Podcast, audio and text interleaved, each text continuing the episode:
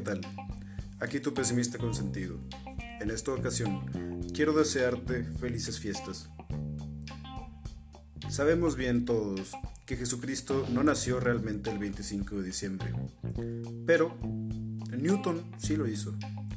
Por mi parte, en mi casa estamos de luto por la caída de la Unión Soviética en 1991.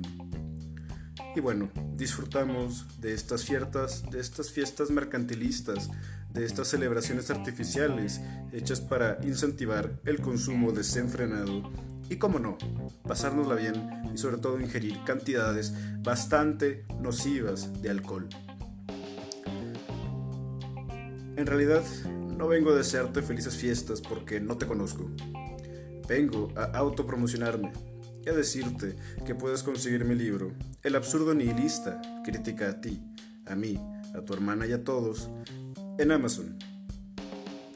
Me gustaría bastante que lo hicieras, pues quiero dar a conocer mis ideas y si te gusta el contenido de este podcast en relación a la filosofía, en ese libro encontrarás bastante información que puede llegar a ser útil en tu vida o proporcionarte algunos datos curiosos, quizá puedas contarle a la persona que es ahora tu objeto de deseo alguna curiosidad filosófica.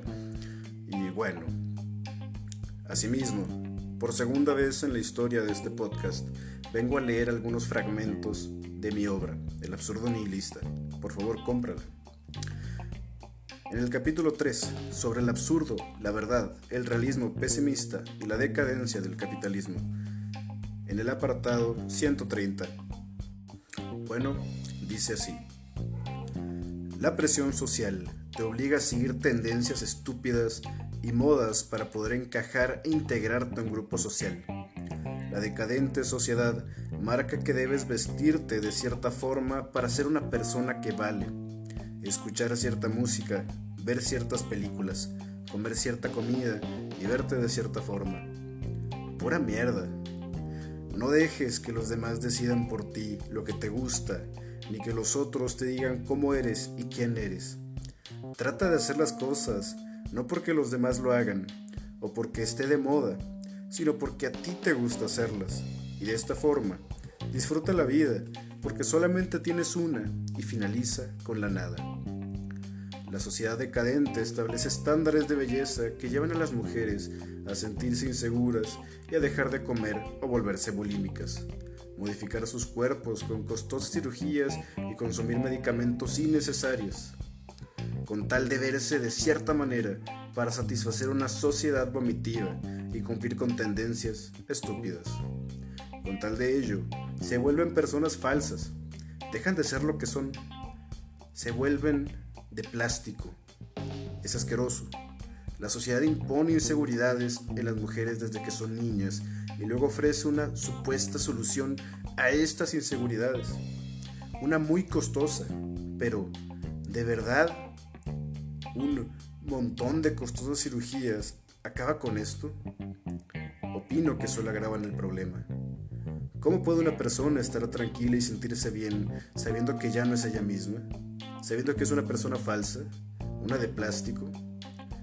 Yo no podría vivir con esto, no lo soportaría, me destruiría. La felicidad no está en cumplir con un estándar social impuesto. La felicidad y la seguridad está en aceptarse uno mismo como es y no querer ser nada ni nadie más. Referente a temáticas sociales, últimamente se habla mucho de los géneros, Respecto a los géneros masculino y femenino, hay grandes malentendidos y errores de interpretación. El término género, por definición, se refiere al conjunto de características generales en un grupo de personas. Por ello, estoy muy seguro de que no se puede definir un género referente a alguno de los dos sexos, pues cada individuo tiene diferencias en su modo de pensar y en su forma de hacer las cosas. No existe realmente un comportamiento característico de un sexo, ni todos los hombres se comportan igual, ni todas las mujeres lo hacen. Sin embargo, esto no significa que sea igual con los sexos. Si bien no existen comportamientos definidos de todos los individuos que conforman un sexo, sí existen características bien definidas determinantes de los sexos, cosa que todos, con un entendimiento básico en biología, debemos saber. pues aquellos individuos que tengan los cromosomas XY, sin importar sus gustos o su comportamiento, así como sus preferencias sexuales o su manera de pensar, son hombres. Lo mismo con las mujeres, teniendo estas los cromosomas XX. Por ello, estoy convencido de que no eliges tu sexo, así como no eliges tu especie. Lamentablemente, por más que lo quiera, no soy un majestuoso y elegante tiburón o un ave libre me conformo con ser un simio con poco pelo, pero no es lo mismo con los géneros. Si bien no creo que un individuo sea capaz de escoger su comportamiento, pues pienso que este más bien viene determinado por los genes, al igual que todo lo demás. Es por esto que los seres humanos hablan y no ladran.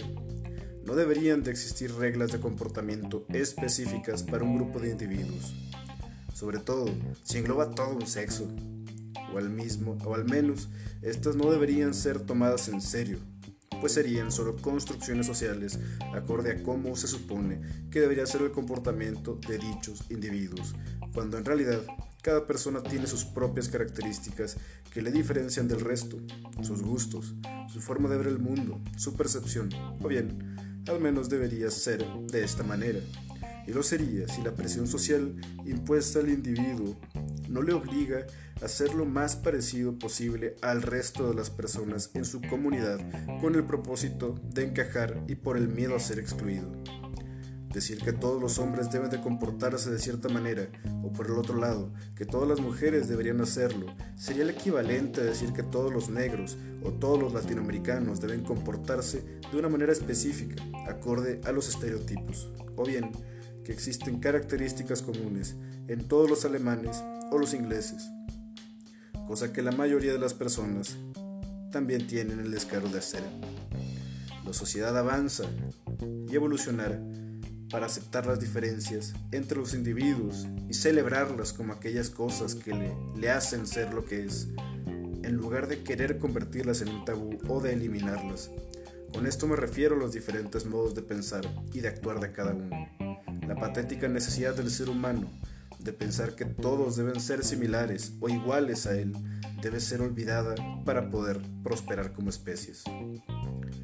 131. La esencia humana es todo aquello que vuelve a un individuo lo que es. Todos tenemos una esencia, es tu manera de pensar, lo único que te diferencia de los otros, tu individualismo, tu percepción del mundo, tu forma de ver las cosas, tu manera de ser, es, en otras palabras, manera de existir y percibir dicha existencia, aquello que te vuelve humano. Pasamos al capítulo 4, de nombre sobre la muerte de la esencia humana, el valor, la felicidad y la utopía. Apartado 132. Las personas han renunciado a su individualismo y a su opinión propia. Solamente hacen lo que hacen las mayorías. Siguen la tendencia. Han dejado de ser humanos se han, convertido en máquinas programadas para copiar y realizar tareas. Uno mueve un dedo y todos lo hacen exactamente de la misma manera. Hemos creado un mundo gris. La esencia humana ha ido desapareciendo. Cada vez hay más máquinas y menos humanos. 133. Aquellos humanos demasiado humanos que no han perdido su esencia son escasos. Cada vez menos. Son los raros los que la sociedad ve como inadaptados por tener una opinión propia. Son los indeseados, los que no encajan. La presión social los obliga a renunciar a su esencia y convertirse en uno más para no morir de soledad. Muy bien, esto ha sido algunos textos, algunos fragmentos de mi obra El absurdo nihilista, critica a ti, a mí, a tu hermana y a todos. Puedes conseguirlo en Amazon si te ha gustado lo que escuchaste para poder ver cómo termina esta disertación, esta reflexión y sobre todo para ponerte a pensar sobre la esencia humana, sobre los tiempos que corren, sobre el vivir, el sentido o el sinsentido de la vida y cómo sobrellevarlo, qué es lo que habría que hacer con la existencia y qué hay de malo con la sociedad que todos sufrimos pero nadie hace nada por cambiar. Muchas gracias por tu atención y bueno, espero que te diviertas consumiendo bebidas alcohólicas y, y cantidades inmensas e innecesarias de comida